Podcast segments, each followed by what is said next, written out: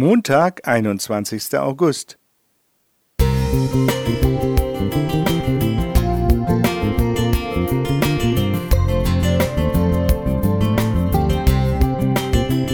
Ein kleiner Lichtblick für den Tag.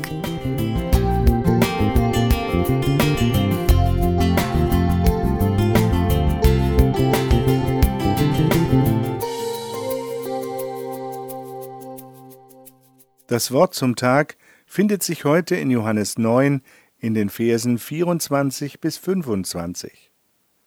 Da riefen sie noch einmal den Menschen, der blind gewesen war, und sprachen zu ihm, Gib Gott die Ehre. Wir wissen, dass dieser Mensch ein Sünder ist. Er antwortete, Ist er ein Sünder? Das weiß ich nicht. Eins aber weiß ich, dass ich blind war und bin nun sehend. Als Sehender kann man sich gar nicht richtig vorstellen, wie es ist, ein Leben im Dunkeln, in totaler Finsternis zu führen. An einem Sabbat begegnete Jesus einem Bettler, der blind geboren war. Ihm wendet sich der Sohn Gottes zu und streicht einen Brei aus Speichel und Erde auf seine Augen. Dann fordert er ihn auf, sich in einem Teich in der Nähe zu waschen. Der Blinde gehorcht, wäscht sich und kann sehen. Nun beginnt das Fragen der Leute. Ist das wirklich der blinde Bettler, der auf einmal sicher umhergehen kann? Man fragt ihn persönlich und erfährt, ja, ich bin es. Aber ist er wirklich blind gewesen? Ja, sagen die Eltern, das ist unser blind geborener Sohn. Aber wer ist denn dieser Mann, der ihn geheilt hat? Er kann nicht von Gott gesandt sein, weil er dieses Wunder am Sabbat getan hat am von Gott angeordneten Ruhetag. Andere sind sich sicher, dass kein sündiger Mensch einen Blindgeborenen heilen kann.